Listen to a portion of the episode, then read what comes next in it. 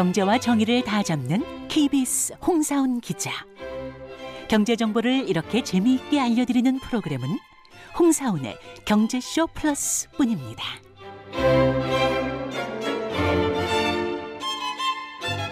네, 경제쇼 플러스 시작하겠습니다. 저는 경제와 정의를 다 잡는 홍반장 KBS 기자 홍사원입니다.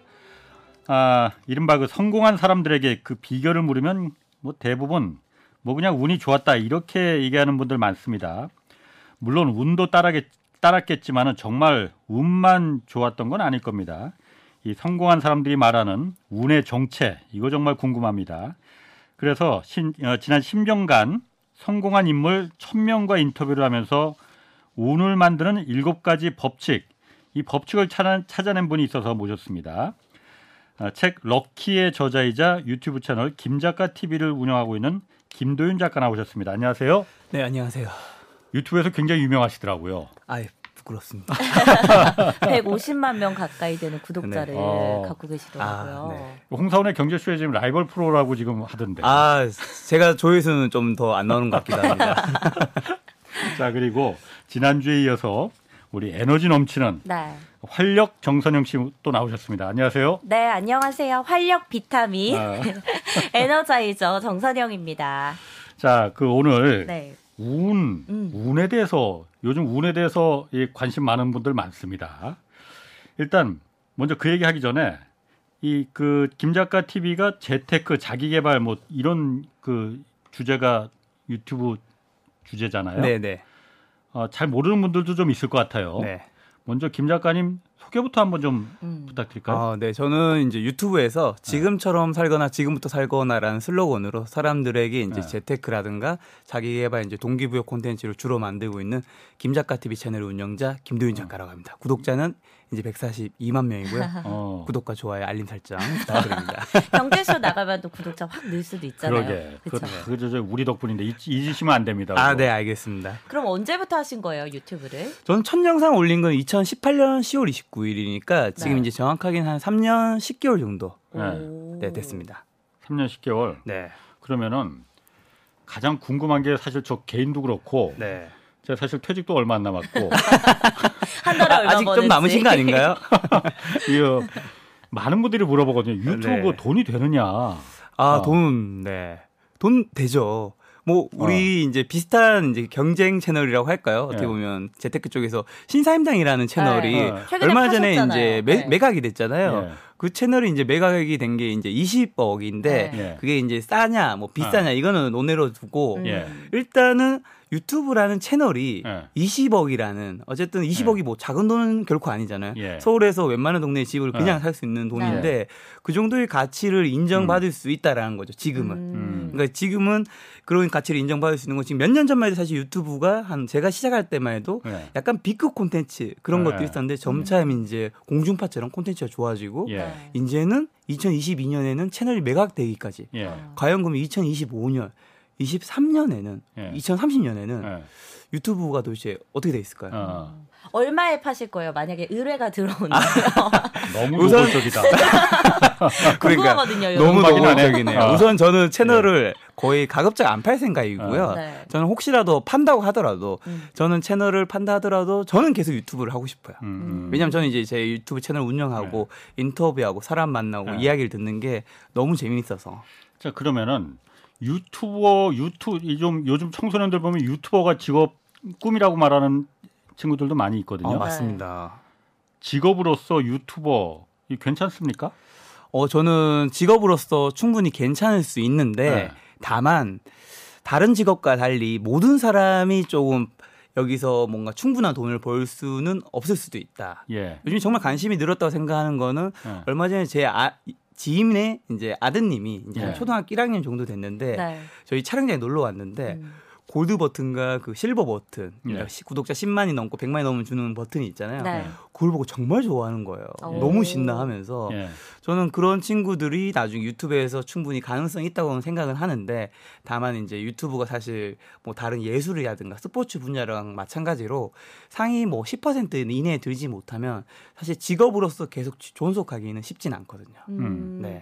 그거를 유지하는 것도 참 어려운 것 같은데 그쵸. 네. 저는 김 작가님한테 좀 궁금한 게게 원래는 그러면 어떤 일을 어. 하시던 분이셨어요? 어, 저는 원래 작가였습니다. 그래서 아, 이제 김? 작가인데 네. 원래는 이제 작가로서 자기개발과 경제 경영, 뭐 동기부 이런 쪽에 책을 냈었고요. 네. 지금까지 한 여덟 건의 책을 정도를 냈고 그다음에 강연 이제 일을 하고 있었는데 강연. 네. 예. 하고 있다가 이제 뭔가 텍스트에서 사실은 네. 이미지 시대 예. 인스타그램 많이 넘어갔잖아요. 예. 그다음에 인스타 이미지에서 영상으로 넘어간 걸 봤고 음. 사실 과거에는 우리가 콘텐츠 접하는 게 책을 지금 요즘 시대에 안 보잖아요. 예. 요즘 시대 안 보고 과거에 많이 봤던 이유는 예. 과거엔 다른 게 별로 없었으니까. 그쵸. 음. 그럼 저는 작가라는 직업도 그런 시대의 트렌드에 맞게 뭔가 변환이 좀 필요하다 생각하거든요. 음. 그래서 이제 유튜브를 하게 됐죠. 음. 음. 제가 요즘 보면은 사실 저는 그 기존의 공중파 네. 아주 큰 미디어에 속해 있는 아, 그렇죠. 기자잖아요. 네. 근데 저도 제가 유튜브를 어느 순간부터 아 이게 정말 가능성 있는 미디어가 될 가능성이 크다 그리고 공중파가 말만 공중 거대한 공룡이지 정말 쓰러질 수 있겠다 느낀 게 음.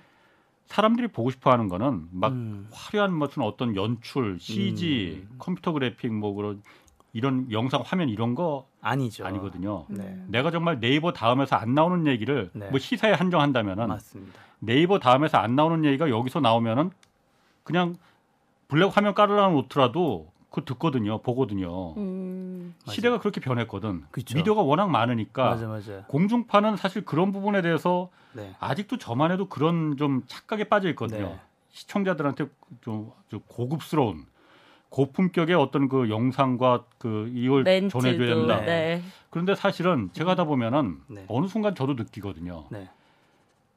그런 거보다는 네. 그런 거에 공력을 들일 시간에 차라리 취재를 하나 더해서 음. 사람들이 음. 기존에 다른 네이버나 다음에서 안 나오는 이걸 갖다가 알려주는 게 그렇죠. 훨씬 더 효과적이더라. 라는 걸 어느 순간 저도 느끼게 되더라고요. 이게 특히 요즘 분들은 저는 유튜브가 성장한 이유 중에 음. 하나가 관심사가 너무 다 다양하고 다르잖아요. 음. 근데 내가 관심 있는 분야만 딱 집중해서 볼 수 있는 컨텐츠를 제공해주는 플랫폼이 네. 유튜브기 때문에 네. 많은 분들이 또 열광하시는 게 아닐까 싶거든요. 어. 홍사훈 기자님은 만약에 유튜브를 본인이 하신다면 목수. 목수요? 오 인기 만들기. 많아요. 어? 인기 많아요. 그 컨텐츠도. 네. 밥벌이는 안 될 것 같은데. 다양한 뭐 콘텐츠들이 있을 수 있는데 네. 저는 이제 어떻게 보면 방송국이라든가 네. 지금 여기 재테크 채널이니까 사실 증권가에서도 음. 그 이제 증권사가 있잖아요. 네. 거기서 사실 유튜브 진출이 굉장히 좀 느렸죠. 예. 느렸던 이유 중에 하나는 그 자본력 어떻게 보면 시스템이 있는 거잖아요. 예. 그런데 그걸 이제 결정하는 분들이 대부분 어쨌든 기성세대이신 분들이잖아요. 음. 근데 유튜브는 새롭게 생긴 거다 보니까 예. 에이 유튜브 뭐야 이렇게 네. 생각하는 것들이 있다 보니까 어떻게 보면 지금 재테크에서 이제 가장 큰 채널을 하는 것들이 음. 사실은 증권가라든가 방송국의 채널이 아니거든요. 네. 대부분 개인이라든가 개인 몇 명이 모여서 만든 회사의 채널이란 말이죠. 음. 그런 측면에서 저는 유튜브가 앞으로도 더 충분히 음. 발전할 가능성이 있고 그다음에 많은 분들이 유튜브를 좋아하시는 이유가 아무래도 신속성인 것 같아요. 네. 그러니까 유- 유튜브는 방송국은 사실 여기만 해도 지금 되게 간소화해서 그렇게 촬영을 하지만 진짜 지상파에서 뭐 TV에 나오고 이런 것들은 정말 카메라가 너무 많고 뭐 편집하고 업로드하고 엄청 시간이 오래 걸리잖아요. 예. 네. 근데 유튜브는 그냥 카메라 하나 해놓고 뚝딱 찍으면 음.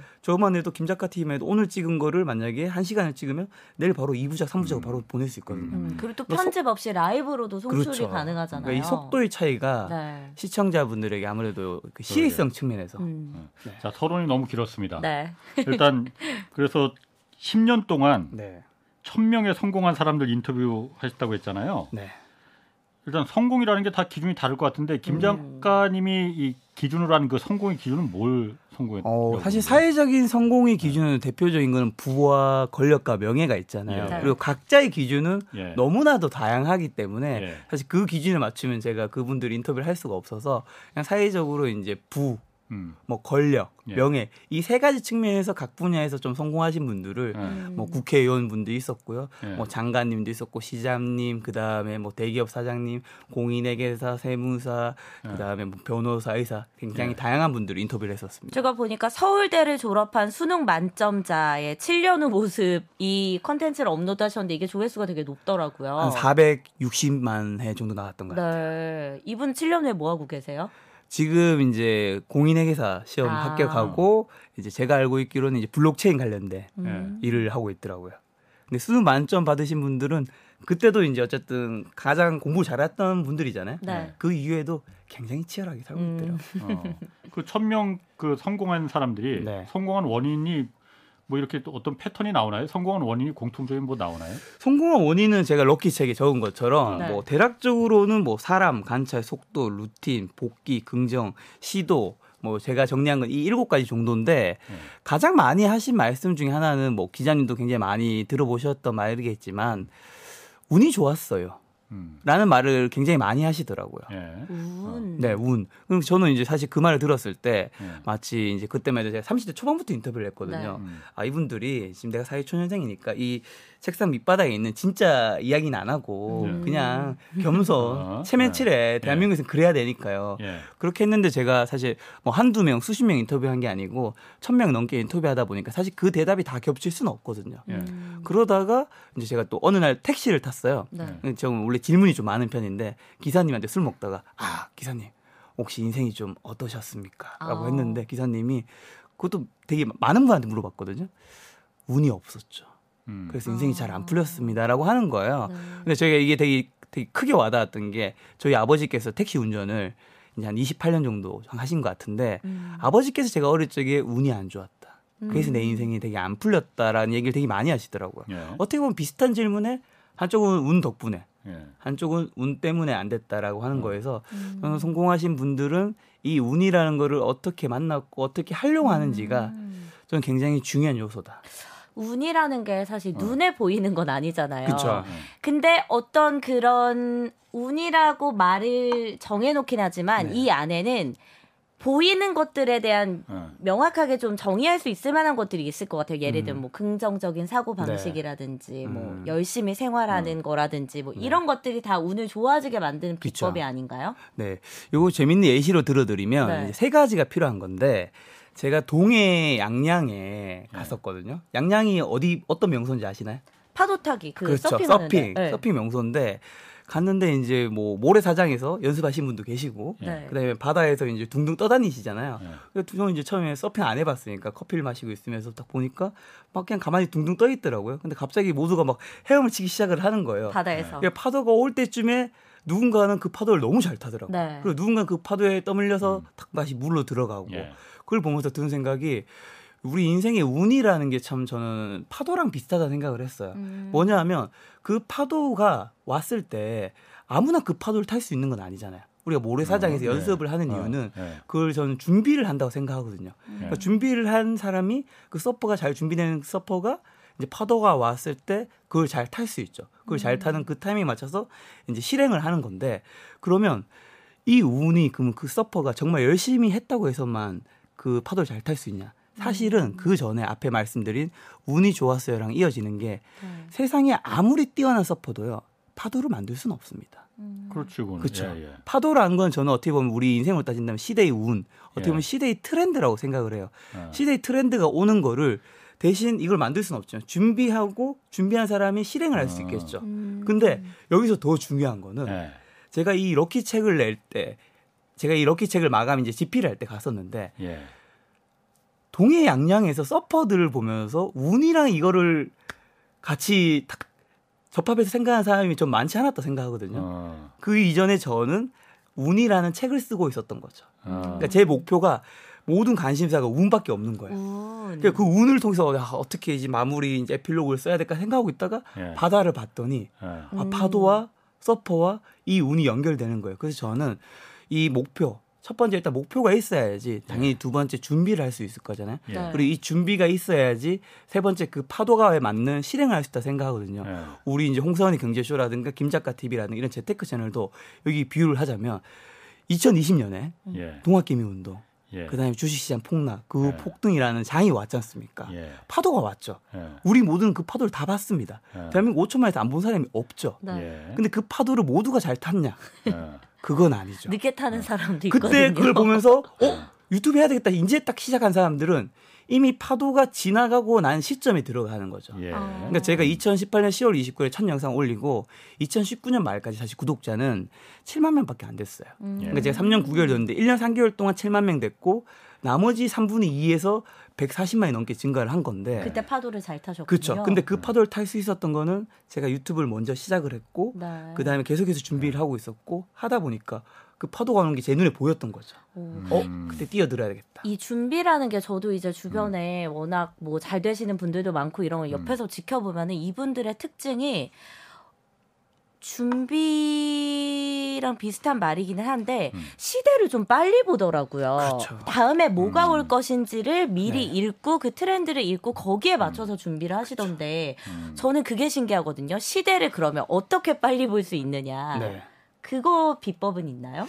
시대를 빨리 읽는 건 사실 쉽지는 않은 것 같은데 네. 뭐 당연히 첫 번째는 이제 서울대학교의 모 교수님이 매해 연말마다 그 트렌드 책을 내시잖아요. 아, 네. 그런 식으로 우리는 어떻게 보면 시대의 운이 오는 거를 읽을 수 있는 것 같고 그 다음에 우리가 가장 직접적인 거는 내 일이 과연 미래에도 네. 예. 지속될 수 있는지를 되게 심각하게 저는 한번 고민해 보셨으면 좋겠어요. 아까 제가 서두에 말씀드린 것처럼 제가 작가란 직업이었잖아요. 예. 작가란 직업만 생각하면 당연히 책을 쓰고 그 다음에 그 책에 인쇄로서 바- 밥을 먹고 살고 네. 그 다음에 가끔 이제 강연 들어오면 강연 나가고 이게 비즈니스일 수 있는 거잖아요. 예. 근데 사람들이 점차 책을 안 보잖아요. 음. 그럼 책을 안 보는 사람은 어디로 가고 있을까 생각해 보는 거죠. 네. 어? 책을 안 보는 사람들이 인스타와 유튜브로 가고 있다. 음. 그럼 나는 지금 여기서 뭘 해야 될까? 나는 계속해서 책을 내면서 어 대한민국 연평균 독서량이 10건, 10건밖에 안 돼. 아, 왜 대한민국 사람이 이렇게 책을 안 읽을까? 아, 이렇게 왜 이렇게 지성이 없을까? 이런 생각을 하는 게 아니라 음. 시대가 절측 바뀌고 있는 걸 보이고 있잖아요. 네. 그럼 그 시대에 맞게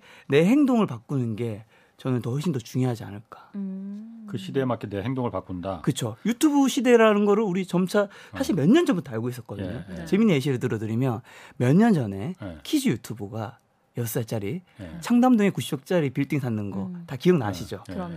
자, 그때 그 기사를 봤을 때 우리가 그 기사를 정말 민감하게 받아들이신 분은 어떻게 받아들였을 거냐면 사실 그때 안 좋은 여론들이 있었거든요. 네. 근데 다르게 생각하면 이렇게 생각할 수 있는 거죠. 6살짜리면 사실 태어날 때부터 유튜브를 한 건 아닐 거잖아요. 네. 그럼 고작 유튜브를 한 시간이 2년, 3년밖에 안 된다라는 네. 거예요.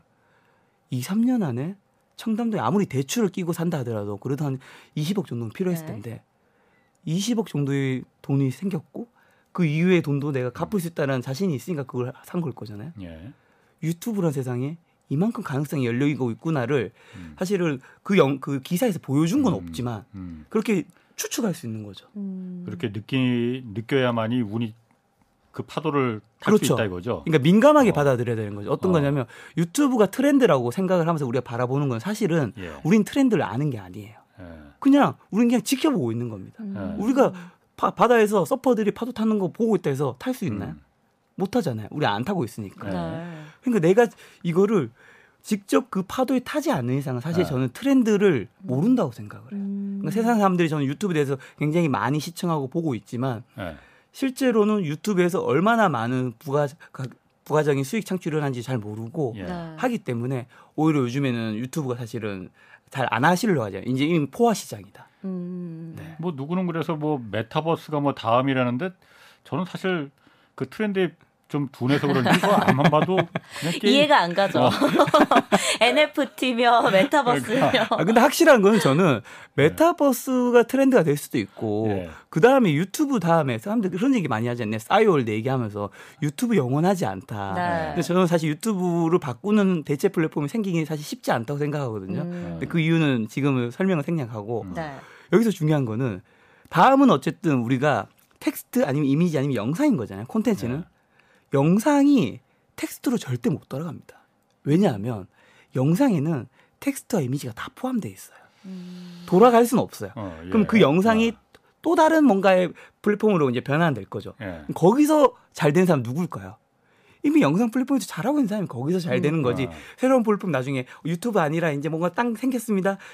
갑자기 어, 탁 거기서 이제 네. 시작해야지 대박 터지는 사람은 저는 잘 없다고 생각. 그냥 플랫폼의 종류만 바뀔 아, 뿐이지 그렇죠. 계속해서 이 일을 하고 있는 사람들은 거기에 맞춰서 맞습니다. 준비를 하고 있다. 뭐 요렇게 좀 이해를 하면 그렇죠. 될까요? 인스타그램이라든가 유튜브 초창기에 네. 굉장히 잘하셨던 분들이 네이버 블로그 하셨던 분들이 맞아요. 이렇게 잘 그렇더라고요. 넘어갔다는 얘기가 있더라고요. 음. 그분들이 또그 전에는 싸이월드의 그 네. 투맵이나 그렇죠. 뭐 이런 거 했던 분들이라고 이야기를 하더라고요. 그래서 네. 저도 초반에 예전에 인스타 막 처음 생겼을 때 음. 친구들이 인스타 막 올리고 막 이런 거 보면서 어, 왜 저렇게 관종이지? 막왜 음, 저런 걸 올리지? 그렇죠. 라고 어. 막 뒤에서 속닥속닥 했거든요. 근데 지금은 그런 분들이 다 전면에 나서서 음. 그걸로 수익 창출하고 계시잖아요. 맞습니다. 네. 이 인스타그램은 저도 이제 들은 얘기만 하나 해드리면 네. 인스타그램에서 또 팔로워가 굉장히 많고 음. 하면 우리들이 생각하는 것보다 훨씬 굉장히 많은 돈을 네. 벌수 있어요. 특히나 유튜브는 영상을 만들어야 되니까 예. 사실 이미지보다 훨씬 더 많은 공수가 들어가거든요. 그쵸. 제작 근데 본인이 만약에 어떤 비주얼이라든가 음. 예. 이미지니까 결국에는 잘 보여줄 수 있는 게 있다면 저는 꼭 드리고 싶은 말은 인스타그램이든 예. 그다음 유튜브든 이런 디지털인 거잖아요. 예. 어떻게 보면 자 그 생산 3대 요소가 우리가 배웠던 게 뭐였나요? 하나가 음. 자본, 음. 하나가 노동. 토지, 노동자. 세 번째가 노동이잖아요. 네. 근데 새로운 지금 시가총액을 차지하고 크게 차지하고 있는 뭐 네이버라든가 예. 음. 카카오라든가 미국에도 이제 tech 회사들 플랫폼 회사들이 있잖아요. 예. 이거는 이 세 개를 이용했다기보다는 사실 네 번째 디지털을 이용한 거거든요. 음. 저는 우리 생산의 개인도 자유소가 됐다고도 얘기해요. 그렇죠. 예. 우리 개인도 그 디지털을 활용한다면 네. 저는 지금보다 훨씬 더 새로운 걸 창출할 수 있기 때문에 네. 다만 음. 모두가 성공할 수는 없기 때문에 예. 최소한 3에서 6개월은 제발 한번 해보자. 아. 그 정도는 네. 우리 인생이 절대 피해가지 않거든요. 네. 네. 음. 저도 이제 25만 유튜브 운영자로서 아, 25만. 김 작가님의 어. 파도를 제가 맡겠습니다. 그러면 저희 채널에 한번 나와 주시죠. 아, 네. 저희가 준비를 하고 관찰을 하고 네. 속도에 맞춰서 아, 여기 좀 큰 파도인가요? 네, 저희 파도가 크거든요. 아, 감사합니다. 양양 파도 정도 돼요? 네, 그럼요, 그럼요. 언제는 네. 모실 어. 준비가 되어 있습니다. 알겠습니다. 그 책 럭키 보니까 네. 제가 뭐 다 읽진 않고 그, 그 조금 좀 봤는데 네. 부제가 내 안에 그 잠든 운을 깨우는 일곱 가지 법칙이라고 뭐 했어요. 네. 뭐 거기 보니까 뭐, 아, 뭐 관찰, 속도, 음. 뭐 루틴, 뭐 복귀, 네. 뭐 긍정, 시도 이렇게 여러 가지를 했던데 그 중에서 좀 중요하다고 생각되는 거 네. 지금도 뭐 잠깐 좀 얘기는 음. 하셨지만은 중요하다고 생각되는 게 좀 어떤 게 있을까요? 뭐, 그 중에서 가장 중요한 거는 일단 당연히 여기 노력이라든가 이런 건 안 들어가 있는데 네. 그건 디포트 그건 뭐 값이고요. 당연- 당연한 누구, 거고. 누구나 아, 아. 어떤 상황에서 해야 되는 거고. 예, 예.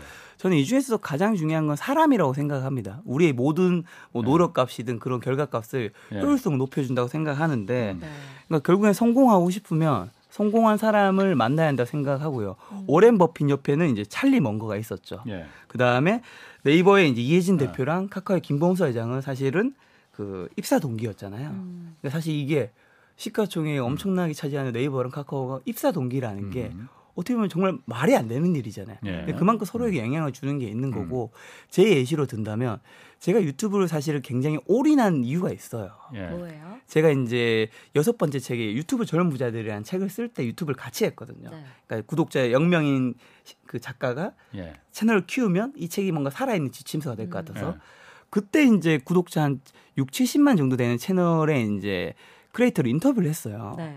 근데 그분이 정말 뭐 대단한 학력, 음. 뭐 경력, 뭐 아무것도 없었거든요. 근데 그분이 한 달에 7천만 원을 버는 거예요. 음. 정말로요. 유튜브로? 유튜브로 한 달에 지금도 7천만 원. 운영하고 계세요? 지금도 운영하고 있죠. 오. 지금은 수익은 모르겠지만 네. 그 당시면 벌써 지금보다 한 4년 전인 거잖아요. 음. 저 그때 너무 충격을 받았어요. 너무 충격을 아, 받아서. 지금도 충격적인데. 그렇죠. 예. 그러니까 한 달에 7천이면 1년이면 8억 4천이에요. 예. 근데 제가 지금 말씀드린 거는 조회수 수익만 말씀드린 거예요. 예. 음. 그러니까 뭐 PPL이라든가 네. 브랜드의 콘텐츠를 합치면 10억 정도 낼 수 있다는 거죠. 예. 음. 제가 사실 집에 가는 길에 너무 허탈한 거예요. 예. 그러니까 제가 그 당시에 한 6에서 8천 정도 벌고 있었던 것 같은데 예. 음. 제가 열심히 인생 열심히 살고 있었거든요. 예. 전 그때도 열심히 살고 지금도 열심히 살고 있어요. 네. 예. 근데 왜 이분이 노력과 내 노력은 음. 다르게 아, 평가를 받아야 되지? 네. 그런 허탈감 느끼는 분이 많이 있잖아요. 왜 유튜브도 이렇게 많은 지금 아마 이거 벌지? 들으시는 분들이 다 그런 그런 감정 생각할 느끼실 것것 같아요. 저도 저는- 굉장히 허탈해지고. 그렇죠. 그래서 제 집에 가는 길에 진짜 어. 어, 차를 타고 가면서 예. 세상이 잘못됐어. 예. 이거는 엉- 잘못된 거야. 유튜버들이 뭐 그리 대단한 일을 한다고 진짜 네. 이렇게 생각했거든요. 네. 왜냐하면 제가 그걸 인정하면 지금의 제 연봉과 제 삶이 너무 보잘것없는 것처럼 느껴지니까. 음. 예. 근데 제가 차에서 내리고 제가 또 한 명만 인터뷰를 한 게 아니에요. 예. 그 당시 크리에이터 23명 인터뷰했거든요. 음. 그리고 수익을 다 들었어요. 직접적으로. 그때 깨달은 거는 세상이 바뀌었구나. 예. 세상이 완전 바뀌었는데 예. 저는 기존의 방식에서 계속 하고 있던 거죠. 그러면서 예. 이 세상을 보면서 이건 잘못된 거야. 막, 막 벽을 치는 거예요. 아, 네. 그리고 나의 노력 언젠가는 누가. 알아줄 거야. 이렇게 생각하거든요. 어. 그러니까 사실 생각해 보면 유튜버들이 많은 돈을 버는 게 그분들이 잘못된 일을 하는 거 아니잖아요. 네. 그러니까 정당한 일을 해서 구글로부터 수익을 받는 거란 말이죠. 그럼 거기서 저는 잘못된 일을 하는 유튜버들도 있아 그거는 이제 제외해야죠. 뭐 제외해야죠. 다만 여기서 중요한 거는 네. 그때 제가 그 크리에이터를 직접 만났기 때문에 예. 더군다나 23명이나 만났기 때문에 네. 유튜브 세상에 대해서 제가 훨씬 더 직접적으로 알 수 있었고 아. 어떻게 보면 제가 그냥 단순히 유튜브 책 한 권 내려고 하는 부분도 있었는데 예. 어, 이 시장에 지금 금강이 있구나. 예. 이 금강에서 내가 지금 제대로 한번 캐봐야 되겠구나. 아. 근데 그거는 사실 직접 사람을 만날 수밖에 없어요. 왜냐하면 아. 지금 저희가 방송 촬영을 하고 있잖아요. 예. 네. 어떤 질문을 저한테 하더라도 제 유튜브 수익을 얘기할 수는 없습니다. 예. 그럼 누구라도 예를 들면 기자님한테도 제가 직접적으로 1년에 얼마 버는지 딱 물으면 방송 중에 얘기하기 좀 그렇잖아요. 네. 근데 사람을 직접 만나면 예. 그분들이 방송. 해주신 얘기들이 꺼지고. 네, 있거든요. 아. 근데 그걸 듣고 나면 예. 네. 동기부여가 달라지죠. 아. 왜냐하면 진짜 이야기를 해주니까. 어. 근데 그런 것들은 이제 책이라든가 영상에서는 좀 못 담는 것들이 있으니까. 아, 그러니까 사람이 중요하다는 게 사람을 만나는 게 중요한 게 그렇게 진짜 얘기를 들을 수 있고 그렇죠. 거기서 동기부여가 될 수 있기 때문에 맞습니다. 그게 운 중에 큰 운이다. 그렇죠. 동기부여랑 아. 그 세상의 가능성 알려주고 예. 가장 중요한 거는 제가 여기에 이제 만약에 차를 타고 왔다면 예. KBS에 뭐 제가 자주 오진 않을 거잖아요. 예. 그럼 저는 당연히 내비게이션 찍고 오겠죠. 예. 성공한 사람이 내가 가는 길에 내비게이션 역할을 해줄 수 있어요. 음. 왜냐하면 우리가 인생을 처음 갈때 예. 사실 모두가 시행착오를 진짜 많이 겪잖아요. 예. 근데 그 시행착오를 안 겪으면 예. 당연히 속도는 빨라질 수밖에 없단 말이죠. 예. 네. 성공한 사람이 음. 전그 역할을 무조건 해줄 수 있어요. 어. 근데 저는 좀 궁금한 게 이게 성공한 사람이 과연 자신의 그런 비법을 다 전수해 주느냐 이것도 좀 의문이고 네. 그리고 그거를 잘못된 방식으로 자기가 오히려 이용하려고 음. 제공하는 경우도 있잖아요. 그런 네. 걸 우리가 좀 옥석을 가릴 수 있는 네. 눈은 어떻게 길러요? 그 옥석을 가리려면 일단은 뭐가 맞고 옳은지 사리 분별할 수 있어야 되잖아요. 네. 예를 들면 만약에 요식업에 내가 제가 성공하고 싶어하는 사람이에요. 네. 이 요리사인 거죠. 그러면 한 명만 만나는 건 굉장히 위험할 수 있습니다. 음. 예. 그래서 세 명 만나는 것도 좀 불안할 수 있어요. 음. 그래서 저는 한 분야에서 내가 요식업이든 뭐 기자든 아니면 아나운서든 크리에이터든 한 분야에서 한 10명 정도 음. 성공한 사람을 만나면 그 이야기가 다 다를 거란 말이죠. 음. 그래서 그 배경을 다르게 해서 들으면 내가 어느 길로 지금 가야 될지 적합한 길을 저는 알 수 있다. 자 그럼 사람 얘기는 지금 네. 들었어요. 그리고 아까 그 파도 네. 파도에 올라타야 되는 거. 네. 네. 파도는 누구나 똑같이 오는데 거기에 올라타는 그 운을 잘 맞추는 사람이 있느냐 없느냐 그거 중요하다고 그것까지는 제가 이해가 되는데 네. 그럼 또 좀 일곱 가지라고 하셨잖아요. 네. 그 중에서 또 한 가지 좀 한 가지 정도 좀 더 중요하다고 생각되는 게 좀 어떤 게 좀 있을까요? 어, 한 가지는 잠시만요. 뭘 할까 싶네요. 음. 제가 보니까 이 긍정 이것도 괜- 그 저는 음. 사실 맞는 것 같아요. 아, 요거 하겠습니다. 네. 속도 하겠습니다. 속도. 속도. 어. 음. 자, 저는 이 일곱 가지 중에서 한 가지 더 말씀드린다면 속도를 말씀드리고 싶어요. 속도. 속도요? 어떤 속도요? 그러니까 속도란 건 이제 방향과 속도잖아요. 네. 인생에서 그런 말 있죠. 인생은 속도가 아니라 방향이다. 음. 방향이 너무 중요하다라는 건데 사실 저는 방향만큼 속도도 너무 중요하다고 생각하거든요. 예. 왜냐하면 음. 제가 굉장히 지각 인생을 살았어요.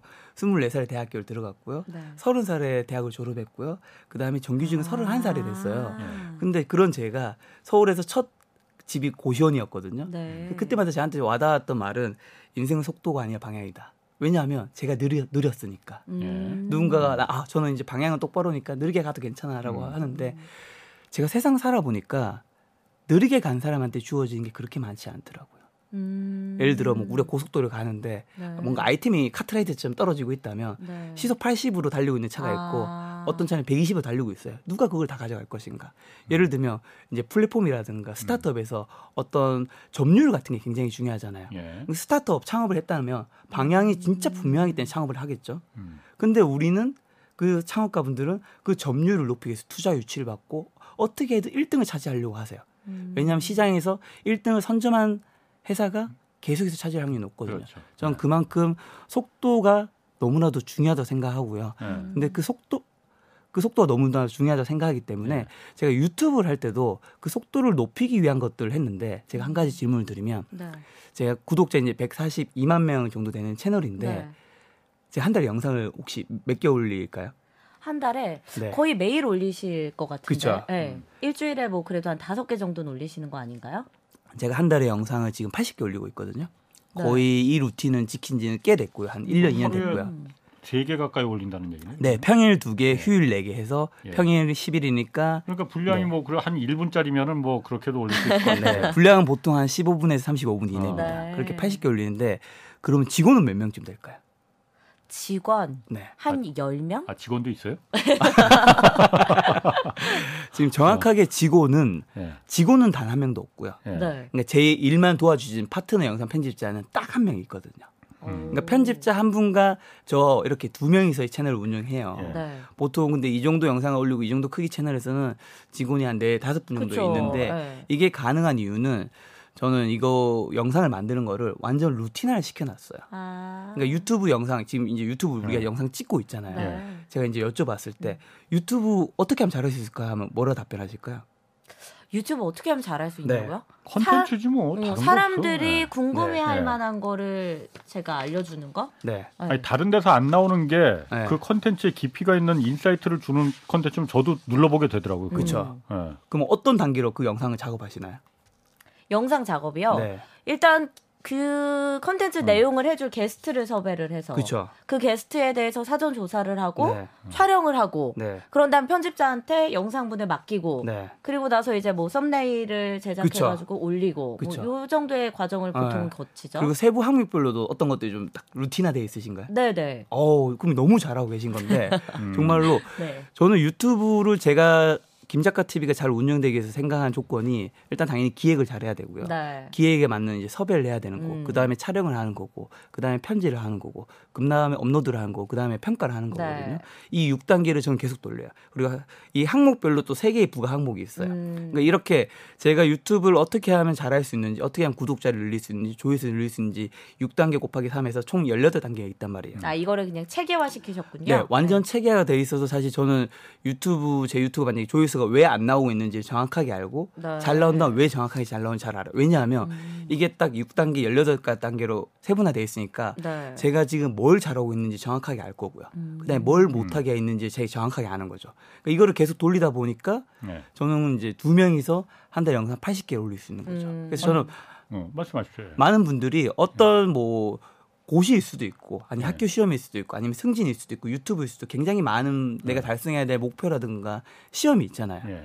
그냥 그 그거에 대해서 어떻게 하면 잘할 수 있을까 고민하면 사실 끝도 없죠. 음. 근데 그 고민을 굉장히 루틴화 시키자라는 거죠. 아. 그 고민을 루틴화 시키게 되면 어떻게 되냐면 쓸데없는 고민을 하는 시간이 사라져요. 음. 그러니까 예를 들면 유튜브 어떻게 하면 잘할 수 있을까?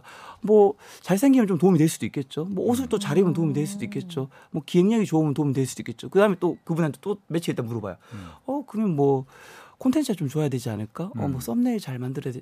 그러니까 그분은 답이 명확하지 않으니까 매번 영상을 만들 때마다 또 네. 고민을 하는 거예요. 아 그럼 그만큼 시간이 잡아먹는 또, 거죠. 예, 그러니까 제가 되니까. 두 명이서 80개를 올릴 수 있는 거는 그 고민의 시간을 저는 거의 제로로 만들었거든요. 음. 그래서 이제 저희는 사실 회의도 없고 그냥 원격으로만 하루 음. 일을 하고 아, 네 그런 저는 그러니까 속도가 결정을 굉장히- 빨리빨리 해서 그렇죠. 일단은 그 80개 만들면 80개가 다 성공할 수는 없지만은 네 3분의 1만 성공해도 된다. 음. 뭐 이- 쉽게 말하면 그런 네. 것도 될 수가 뭐 있고. 그런 부분도 포함될 수 있고요. 그만큼 아, 그 우리가 어떤 일을 하는 데 있어서 사실 생각보다 많은 생각을 하는데 네. 그 생각이 모든 생각이 의미 있는 시간은 아니거든요. 맞아요. 생 이게 고민하다 끝나거든요. 그런 거 있잖아요. 보통. 회사에서 영상 보시는 분들 회의 네. 하시잖아요. 정말 우리 회의가 그렇게 생산성이 높은 회의가 음. 많았나요? 전 많지 않다고 그럼, 보거든요. 어, 맞, 맞아요. 그건 네. 정말 저도 100% 동감해요. 그래서 저는 우리가 해야 할 일을 정확하게 루틴화 시키면 네. 내가 뭘 잘하는지 알고 뭘 못하는지 알고 그게 루틴화가 되면 더 좋은 거는 음, 그러면 우리 채널에는 내가 지금 준비한 시험에는 어떤 게 지금 가장 중요하고 예. 이런 거는 덜 중요하고 그냥 그걸 업그레이드 할 수 있고 네. 보완할 수 있는 거죠. 음. 알겠습니다. 네. 네. 아 오늘 일단 운으로 시작해서 김 작가님의 그 유튜브 생생한 그 그 성공담. 성공담. 네, 어, 그건 제가 아까 7천만 원 한 달 7천만 원이라 그랬었나? 네, 네 맞습니다. 허탈해지고 막 지금 힘이 빠지긴 빠집니다. 그러니까 이때 허탈해지는 게 아니라 그렇지. 이걸 기회로 삼아야 이렇게 생각해요. 그분은 그러면 음. 음. 어. 4년이 지난 지금 얼마를 네. 보고 있을까? 음. 아니, 뭐또 돈이 다가 아니죠. 뭐. 돈은 다가 아니지만 저희는 재테크 채널이잖아요. 알겠습니다. 자, 지금 여러분께서는 홍사원의 경제쇼 플러스를 듣고 계십니다. 네, 매주말 이 경제쇼 플러스에서는 그 KBS 일라디오 지금 특별 기획 대한민국 경제 오디션 내가 경제스타 K 앞으로 어, 보내주신 자신만의 특별한 경제 스토리를 소개해드리고 있습니다. 자, 오늘도 그래서 어떤 의미 있는 사연들이 있을지 지금 2부에서 이제 살펴보겠습니다. 먼저 어, 첫 번째 사연은 정선영 씨가 먼저 소개해 주- 주실까요? 네. 부산 옷 수선집 사장님의 재개발 재건축 투자 성공기를 들려드리도록 하겠습니다. 안녕하세요. 부산 동구 초량동에 사는 서정자입니다. 초량동이 어디냐면 부산역에서 한 정거장 떨어진 동네로 6.25 전쟁 이후 피난민들이 몰려와 형성된 판자촌으로 유명한 동네입니다. 저는 이곳에서 옷 수선집을 하고 있습니다. 크게 돈벌이는 안 돼도 결혼 전에 배웠던 양장 기술도 써먹고 오며 가며 동네 분들과 정을 쌓는 재미도 있고요. 자, 그런데 어느 날 제가 지날 때마다 반갑게 아른 채 하시던 할머니가 안 보이는 거예요. 그래서 이웃분에게 앞집 할머니 어디 가셨어요? 라고 물었더니 몸이 안 좋아 요양원에 가셨다고 하면서 살던 집을 판다고 하는 거예요. 당시 초량동에서 재개발 소식은 있었지만 지지부진하던 시기였습니다. 왠지 내가 저 집을 좀 사야겠다 싶어서 5,400만 원을 주고 샀고 3년 후인 2017년에 재개발이 확정이 돼서 작년에 새 아파트를 얻었습니다. 참고로 조합원가는 3억대고요. 현재 시세는 8억 원대입니다. 초량동 재개발로 저는 새 가게를 얻어야 했습니다. 그때 눈을 돌린 게 바로 초량동 옆에 있는 수정동의 땡땡 아파트인데요. 산책하다가 우연히 3,500만 원 금매 전단지를 봤습니다. 땡땡 아파트는 무려 60년이 된 아파트로 12평에 공동 화장실로 지어진 곳입니다. 그래서 왜 썩은 집을 사냐 이렇게 주변의 반대도 심했지만 천 세대가 넘는 대규모 아파트인 점 그리고 3,500만 원이면은 다달이 월세 걱정 없이 내 가게를 가질 수 있다는 생각에 일주일 정도 고민을 하고 재개발 이전비 받은 돈으로 매수를 했습니다. 재작년에 2,700만 원에 나온 금매 한 채를 더 사서 월세를 주고 있고요. 이 아파트는 최근에 부상항, 이 북항 재개발 붐으로 매매가 1억 5천까지 올랐다가 지금은 1억쯤에 거래가 되고 있습니다. 이만 하면 제 노후 참 든든하지요. 먹고 살려고 시작한 옷 수선집 덕분에 누구보다 동네 소식을 빠르게 접할 수 있었던 게 성공의 비결이었습니다. 그래서 감히 제가 드릴 조언은 잘 아는 동네를 사라는 것입니다. 오늘도 저는 산책 겸 초량동의 낡은 집들을 보고 있습니다. 라고 사연을 주셨습니다. 예. 이분은 그러니까 제가 그 옷선집 하면서 네. 아까 그 김 작가님이 말씀하셨듯이 사람을 만나서 운이 음. 사람 운이 저- 좋았던 분이네요. 그러면은 근데 좀- 사람 운이 어. 좋은 것도 있지만 이분이 부동산 쪽에 관심이 있었기 때문에 예. 그러니까 어떤 분들은 어떤 이야기를 해줘도 관심이 예. 없으면 예. 네. 자기가 그 숟가락을 못 들잖아요. 그쵸. 못 떠먹잖아요. 걱정도 네. 많이 되고 네. 괜히 투자했다 네. 이러면 어떡하나. 그러니까요. 음. 저는 어. 이분이 관심이 있었기 때문에 가능했던 거라 생각하고 예. 이분의 사례에서 이제 당연히 운이 좋았던 부분도 있겠지만 예. 우리도 좀 부동산에 이제 관심이 가질 수 있는 음. 그런 여건을 좀 만드는 게 좀 중요하지 않을까. 음. 음. 네. 저는 부동산이 됐든 뭐 주식이 됐든 예. 그냥 꾸준하게 저축을 하든 뭐가 됐든 내가 이제 경제를 좀 보고서 네. 투자를 한다고 생각을 하게 되면은 예. 자연스럽게 좀 이렇게 계속 내가 보는 눈이 어디서 투자에 어떤 네. 가치가 있을 것인가 이런 걸 계속 찾아다니는 것 같거든요. 그렇죠. 예. 그래서 그게 중요한 것 같아요. 맞아요. 어, 되게 중요하고요. 사실 어. 저는 이제 유튜브를 하잖아요. 네. 여기 와서 제일 많이 보였던 거는 예. 기자님도 선생님도 아니고 유- 여기 촬영 장비가. 어, 그러니까 세상이 저는 유튜브를 하니까 네, 네. 그쪽 그것만 관심으로. 관심 있는 네, 분. 훨씬 보이는 거라서 음. 저는 우리의 목표나 관심사들이 네. 우리의 다음 목적지를 결정 지어 준다고 음. 생각하거든요. 그리고 여기서 좀 플러스로 얘기해 드리면 뭐 재개발이든 재건축이든 이제 어쨌든 우리가 뭘 하게 되면 예. 사실은 이게 잘 사서 돈을 벌 수도 있지만 예. 좀 사실은 우리가 그 분야의 전문가는 아닐 수 있잖아요. 네. 근데 사실 우리나라가 약간 지식 서비스 예. 그런 컨설팅 같은 거에 비용을 굉장히 조금 안 쓰려고 하는 음, 부분이 그렇지. 있는데 공짜가 워낙 많으니까. 그러니까요.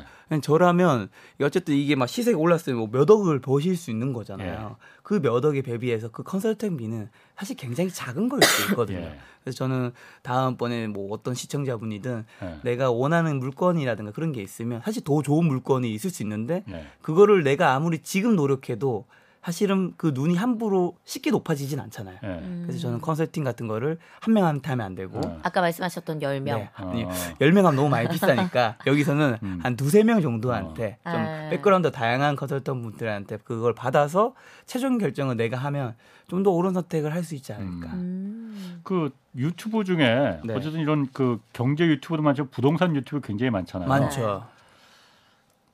그거 어떻습니까? 네? 그 믿을만 해요. 그건 다 이해관계가 있는 사람들 아닌가? 저는 뭐 사실 아. 그런 느낌이 좀 많이 들던데. 뭐 그렇게 생각할 수도 있는데 아무래도 네. 예를 들면 다주택자이신 유튜버가 과연 집값이 하락한다는 이야기를 쉽게 할 수 있겠느냐, 네. 뭐 보유편이나 학침편이나 얘기할 수 있는데 예. 저는 어쨌든 유튜브에서 인플루언서로 만약 구독자 굉장히 많으신 분이 예. 자기가 집이 있기 때문에 예. 무조건 상승을 얘기하기는 쉽지 아. 않다고 생각해요. 예, 왜냐하면 예. 그게 틀렸을 때그 예. 후폭풍을 본인이 다 받아야 되잖아요. 예. 그렇기 때문에 저는 너무 그렇게 생각하실 필요는 없고 예. 그러니까 상승론을 얘기하시는 분이 있어요. 상승 음. 이야기를 듣고 음. 이게 김작가 TV에서도 사실 상승 얘기하신 분도 출연하시고 예. 그다음에 하락 얘기하시는 분도 출연하시거든요. 아. 거기서 최종 판단하시면 좋겠는 게 사실 지금 집값이 이제 하락으로 뭔가 갈 것 같은 굉장히 그런 분위기잖아요. 예. 근데 만약에 내년에 무조건 100% 집값은 무조건 하락한다 얘기할 수 있는 분 과연 있을까요? 음. 저는 그건 많지 않다고 생각을 예. 해요. 양쪽 의견을 다 들어보고 판단은 결국에는 투자의 책임은 개인이 있는 거니까요. 그렇군요. 음. 맞습니다. 이어서 한 편 더 좀 소개하겠습니다. 이번에는 목소리 좋은 제가 한 편 소개하겠습니다. 아, 다섯 개 연금과 현금 파이프라인으로 든든한 우리 부부 노후라는 제목으로 보내주신 아, 이분도 역시 부산에 사시는 음. 분이네요. 최연배님의 사연입니다. 안녕하세요. 부산에서 개인 택시를 하는 64살 최연배입니다. 저는 14년째 하고 있는 개인 택시 수입과 매달 따박따박 들어오는 230만 원의 연금으로 부족함 없는 노후를 보내고 있습니다. 저의 노후 계획이 행여 어떤 분에게라도 좀 도움이 될까 해서 좀 사연을 올립니다. 이렇게 보내셨고요. 우리나라의 국민연금이 시작된 건 1988년입니다. 당시에 축협을 어, 다녔던지라 꼬박꼬박 연금을 붓고 있었죠. 그런 도중에 형님의 요청으로 잘 다니던 회사를 퇴직하고 형님 사업을 도왔다가 5년 만에 5년 만에 사업이 망해서 빈손이 됐습니다. 음. 그후 먹고 살기 위해서 안 해본 게 없었습니다. 새벽에는 신문 배달, 우유 배달, 낮에는 두부 공장, 김치 공장에 주말이면 김밥을 말아서 팔았죠. 하루 3시간 자면서 땀 범벅, 눈물 범벅으로 3, 40, 3, 40대를 보냈습니다. 이 어려운 와중에도 꼬박꼬박 부은 게 국민연금이었습니다. 그렇지만 60대가 돼서 받게 될 연금 수령액을 계산해 보니까 뭐 풍족, 풍족치는 않겠더라고요. 그래서 모 생명회사에서 아내와 저 각각의 명의로 개인연금을 가입했고 이걸로도 부족할 것 같아서 어렵게 모은 돈 1억을 모 보험회사의 연금 상품에 가입했습니다. 또 나이 들면 꾸준한 현금 창출이 필요할 것 같아서 50세에는 개인 택시 면허를 따서 지금까지 14년째 일하고 있습니다. 이렇게 30대 때부터 철저한 준비 끝에 지금의 연금 수령액을 공개하자면 작년부터 들어오는 저의 국민연금이 매달 89만 원, 동갑내기인 제 아내의 국민연금이 매달 44만 원, 추가로 든 두 사람의 개인연금이 도합 50만 원, 1억을 맡긴 연금 상품이 매달 50만 원, 도합 230만 원 정도의 또 택시 운전으로 벌어오는 돈까지 있으니까 사치는 못해도 우리 부부 취미 생활, 뭐 외식 그리고 가끔씩 여행도 갑니다. 요즘 노후 파산, 노후 빈곤이 사회적 문제라고 하는데 젊은 시절 고되고 힘들어도 차곡차곡 노후 준비를 해야 행복한 노후를 맞을 수 있다는 점 꾸준함의 중요함을 전해드리고자 이렇게 몇 자 적었습니다.라고 보내주셨습니다. 아, 이분 사실 국민연금이 네. 1988년 올림픽 네. 때 도입된 거거든요. 그 당시에 사실 말도 안 되는 수익률을 음. 국민연금이 음. 왜냐면 그때는 네. 이 집권에 정당성이 없는 양반이 그 대통령이 돼버렸으니까 이 사람이 파격적으로 국민들한테 음. 이걸 제공을 한 거였거든요. 또 88년 올림픽도 있었으니까 네. 뭔가 국민들한테 막 음. 막 줘- 보여줬어야 됐거든. 음. 근데 지금 와서 보니까 이게 그 당시의 수익률은 예를 들어서 10을 넣고서는 나중에 100을 받아가는 그 구조를 하다 보니까 지금 와서는 이게 사실 안 맞죠. 네. 그렇지만은 이분은 제가 봤을 때 굉장히 잘하신 거예요. 그쵸. 중간에 국민연금 포기하지 않으신 거. 아. 국민연금만한 상품이 지금도 없거든요. 없죠. 음. 저 같은 경우에는 우리 세대는 국민연금 음. 해봤자 별거 없을 거다. 막 그러니까 못 받을 가능성 예, 많다라는 맞아요. 그런 나오잖아요. 이야기가 있거든요. 네. 뭐 그래도 사실 국민연금만한 건 없다는 얘기는 네. 하니까 그건 네. 저도 무조건 받기 위해서 노력을 해야 될 것 같고 음. 여기서 중요한 거는 30대부터 철저한 준비 끝에 예. 지금의 어쨌든 뭐 엄청난 부까지는 아니더라도 매달 네. 들어오시는 돈이 있는 거잖아요. 예. 저는 이 이야기에서는 우선은 이분에게 박수를 보내드려야 어, 될것 어. 같고 이 이야기에서 우리가 좀 알아야 되는 거는 요즘 사실 뭐 경제적 자유, 음. 예. 그 다음에 뭐 욜로, 그 다음에 요즘에 뭐 허세 인플레이션 이런 음. 이야기들이 굉장히 많이 들리잖아요. 예. 뭐 허세 인플레이션 대표적인 거는 이제 어떻게 보면 스포츠로 친다면 골프 음. 같은 것들이 이야기가 많이 나오는데 아, 허세. 네. 어, 어떻게 보면 이제 골프 한 번은 사실 라운딩은 갈수 있잖아요. 예. 근데 이제 내가 사실 돈이 연봉이 충분치 않으면 예. 계속 갈 수는 없는 건데 예. 이게 아까 제가 말씀드린 SNS, 인스타그램, 음. 그런 페이스북 예. 뭔가 거기서 보여주기 예. 남들이 치니까 예. 나도 쳐야지. 네. 어. 제가 요즘에 너무 놀라웠던 게 20대가 예. 골프를 쳐본 사람이 3명인가 6명 정도 된다고 하더라고요. 예. 저 아직 라운딩 한 번도 못 나와봤거든요. 10명 중에요. 네, 10명 중에 3명인가 맞아요. 6명. 그러니까 사실 20대 때는 저는 20대 때 참치도 못 먹어봤거든요. 어. 뭐 비싸다고 생각했으니까. 예. 네. 근데 요즘에는 어떻게 보면 젊은 시절에 SNS로 인해서 남들이 너무 잘 사는 모습을 보여주거나 음. 아니면 사실 잘 살지 않는데 잘 사는 척 하는 모습을 음. 보여주니까 나도 보여주지 않으면 뭔가 내가 뒤처지는 것 같고 맞아요. 그런 마음 때문에 젊은 시절에 너무 이제 욜로 하다 보면 그런 음. 말 있잖아요. 골로. 음. 욜로 하다 욜로 골로 간다. 하다 네. 골로 간다. 그러니까 지금 이렇게 30대부터 철저한 준비하신 이분은 네. 젊은 시절에 포기한 것들이 분명히 있다라는 거예요. 맞아요. 그러니까 젊은 시절에 네. 너무 많은 것들을 누리려고 하면 음. 저는 50대, 60대, 70대 가질 수 없는 게 네. 있다 고 생각하는 게 전 그렇다 해서 뭐 영원히 YOLO 하지 말라가 아니라 네, 예를 네. 들면 저 같은 경우면 제가 유튜브를 2018년 10월 29일에 시작하고 지금 이제 4년째거든요. 근데 지난 3년 동안은 정말 그냥 그냥 제 모든 세상이 유튜브였어요. 음. 그냥 텍스트 예를 들어 세상에 제가 머리가 있다면 그 안에 다저 텍스트 유튜브 유튜브 유튜브밖에 없는 거예요. 근데 지금은 2022년에는 제 삶에서 지금 워라밸이 가장 좋거든요. 음. 지금 한 달에 영상 80개 올리는데도 저는 효율성이 갖춰졌을 거잖아요. 음. 계속 반복된 음. 일을 했으니까. 그래서 지금은 하루에 영상 80, 한 달에 영상 80개 올려도 너무나도 제 스포츠 활동 뭐 음. 테니스도 치고 네. 그 다음 헬스도 하고 친구들도 만나고 술도 마시고 다 하거든요. 음. 그러니까 내가 지금 그런 욜로 같은 걸 못한다 하더라도 나중에 할 수 있으니까 음. 좀 젊은 시절에는 좀 저는 지속성이 되게 중요한 것 같아. 요 예를 네. 들면 지금 내가 당장 어떤 명품 하나 산다. 아니면 뭐 골프를 치러 간다. 그것보다 중요한 거는 계속 골프를 칠 수 있는 음. 아니면 계속해서 내가 좋아하는 옷들이나 이런 걸 살 수 있는 환경을 만드는 게 더 중요한 거잖아요. 네. 저는 그 시기가 우리 20대, 30대이지 않을까. 근데 그 시기에 너무나도 맞습니다. 우리가 너무 누린 데만 네. 하게 되면 네. 나한테 투자를 못 하잖아. 예. 예. 많이 반성하게 되네요. 아니 제가 말씀하신 그 아까 그 허세 인플레이션이 제 제일 딱 그 머릿속에 들어와요. 음. 아, 그 골프. 그쵸. 사실 저만 해도 저는 사실 골프 안 치거든요. 네. 근데 많은 사람들이 물어봐요. 아니 그 왜 골프 안 치냐? 네. 다들 치는데 네. 제가 항상 말하는 게 저는 그렇게 말하거든요. KBS 월급이 그렇게 음. 필드 나가서 막 음. 하는 걸 그 정도로 월급 안 된다. 음. 정말 그 취미를 하기에는 네. 운동이 그렇게 되는 것 같지도 않아 보이지만은 음. 내 월급이 그렇게 안 된다라고 말하거든요.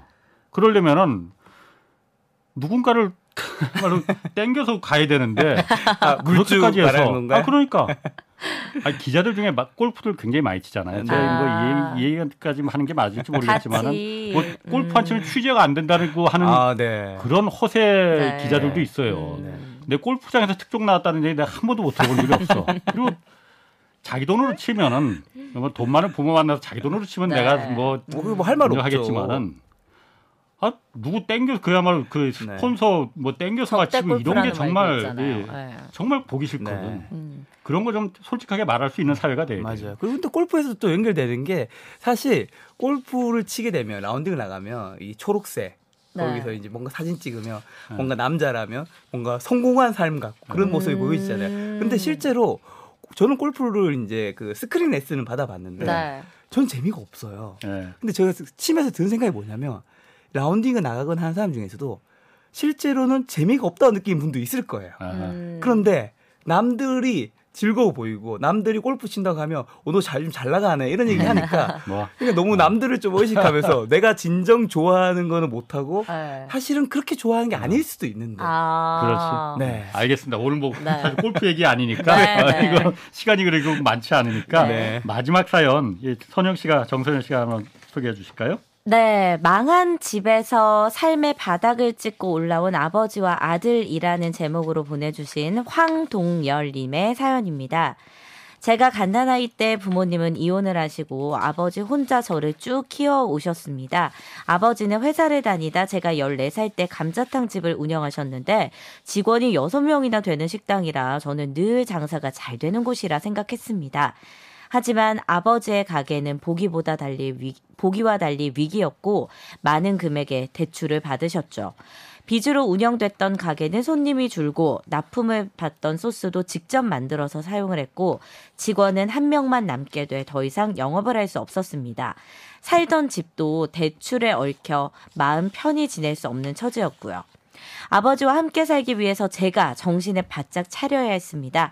이후 저는 대학에서 장학금과 함께 얻게 된 인턴 채용 기회를 과감하게 포기하고 일명 노가다라 불리는 현장직으로 눈을 돌리게 됩니다. 일한 만큼 돈을 벌 수 있는 정직한 곳이라 생각했기 때문이죠. 그리고 아버지에게 함께 가자고 이야기를 했습니다. 좋은 취업 기회도 포기한 채 힘든 길을 가겠다는 저를 보고 아버지는 미안한 마음을 보이며 함께 하겠다고 하셨지만 당시 58세였던 아버지를 받아주겠다는 작업장을 찾기란 쉽지가 않았습니다. 수소문한 끝에 저와 아버지를 모두 받아주겠다는 곳을 겨우 찾게 됐고 집에서 수건과 작업복만 챙겨 충남 태안에 위치한 화력발전소로 향했습니다. 그곳은 하루 일당 8만 원을 주는 곳이었는데 숙식도 함께 제공이 됐습니다. 저희는 빚을 갚기 위해 기본 근무 시간 외에도 잔업과 야간 근무까지 신청하며 밤낮 없이 일만 했습니다. 하지만 얼마 지나지 않아 아버지에게 위기가 찾아왔는데요. 어린 젊은 작업 반장들이 일이 서툴고 나이가 많다는 이유로 아버지를 무시하고 욕하기 시작한 겁니다. 처음에는 참고 일하시던 아버지의 인내심도 결국 바닥을 보이게 되었죠. 이렇게는 일 못하겠다. 나는 관두련다. 현장에서 자리를 박차고 나가시는 모습을 보고 저도 모르게 소리쳤습니다. 아버지, 여기서 물러나면 더 이상 도망갈 곳도 없어요. 참고 일하지 않으면 죽는 방법밖에 없다고요. 저의 행동에 아버지는 충격받으신 듯 했지만 이내 정신을 차리셨는지 미안하다고 하시며 더 열심히 일을 하셨습니다. 그 결과 우리는 한 달에 적게는 300, 많게는 500만 원까지 벌게 됐고요. 쓰지 않고 열심히 모아 4년 만에 모든 빚을 갚을 수 있었습니다. 그리고 더 놀라운 일이 있는데요. 그때 경험과 기술을 바탕으로 우리 부자는 울산에서 관련 사업체를 차렸습니다. 65세가 넘는 아버지는 어, 회사의 대표로 계시고요. 저 또한 8년이 지난 지금 꿈꾸던 가정을 이루게 됐습니다. 직업에는 귀천이 없으며 스스로가 부지런하고 반듯하게 살아간다면 어떠한 어려움도 이겨낼 수 있다고 생각합니다. 자, 제 사연을 듣고 계신 여러분, 힘든 일이 있어도 한 줄기 빛은 반드시 함께 합니다. 예, 뭐 훈훈한 사연입니다. 뭐 이런 분들이 많아야지 우리 사회가 더 건강해진다는 거, 네. 뭐 저는 그렇죠. 믿고 있습니다. 자, 오늘 여기까지 하겠습니다. 시간 네. 관계상 오늘 아, 이- 오늘 소개된 사연이 소개된 세분 어, 감사드리고 월장원에 나가실 수 있는 기회도 같이 드리겠습니다. 어, 대한민국 경제 오디션 내가 경제 스타 K 12월 9일까지 진행되니까 여러분의 많은 사연 부탁드리겠습니다. 자, 함께 해주신 김도균 작가 그리고 정선영 씨 두 분 고맙습니다. 네, 고맙습니다. 주말에는 경제와 정의를 따따블로 잡는 홍사원의 경제쇼 플러스 오늘 여기서 마치겠습니다. 고맙습니다.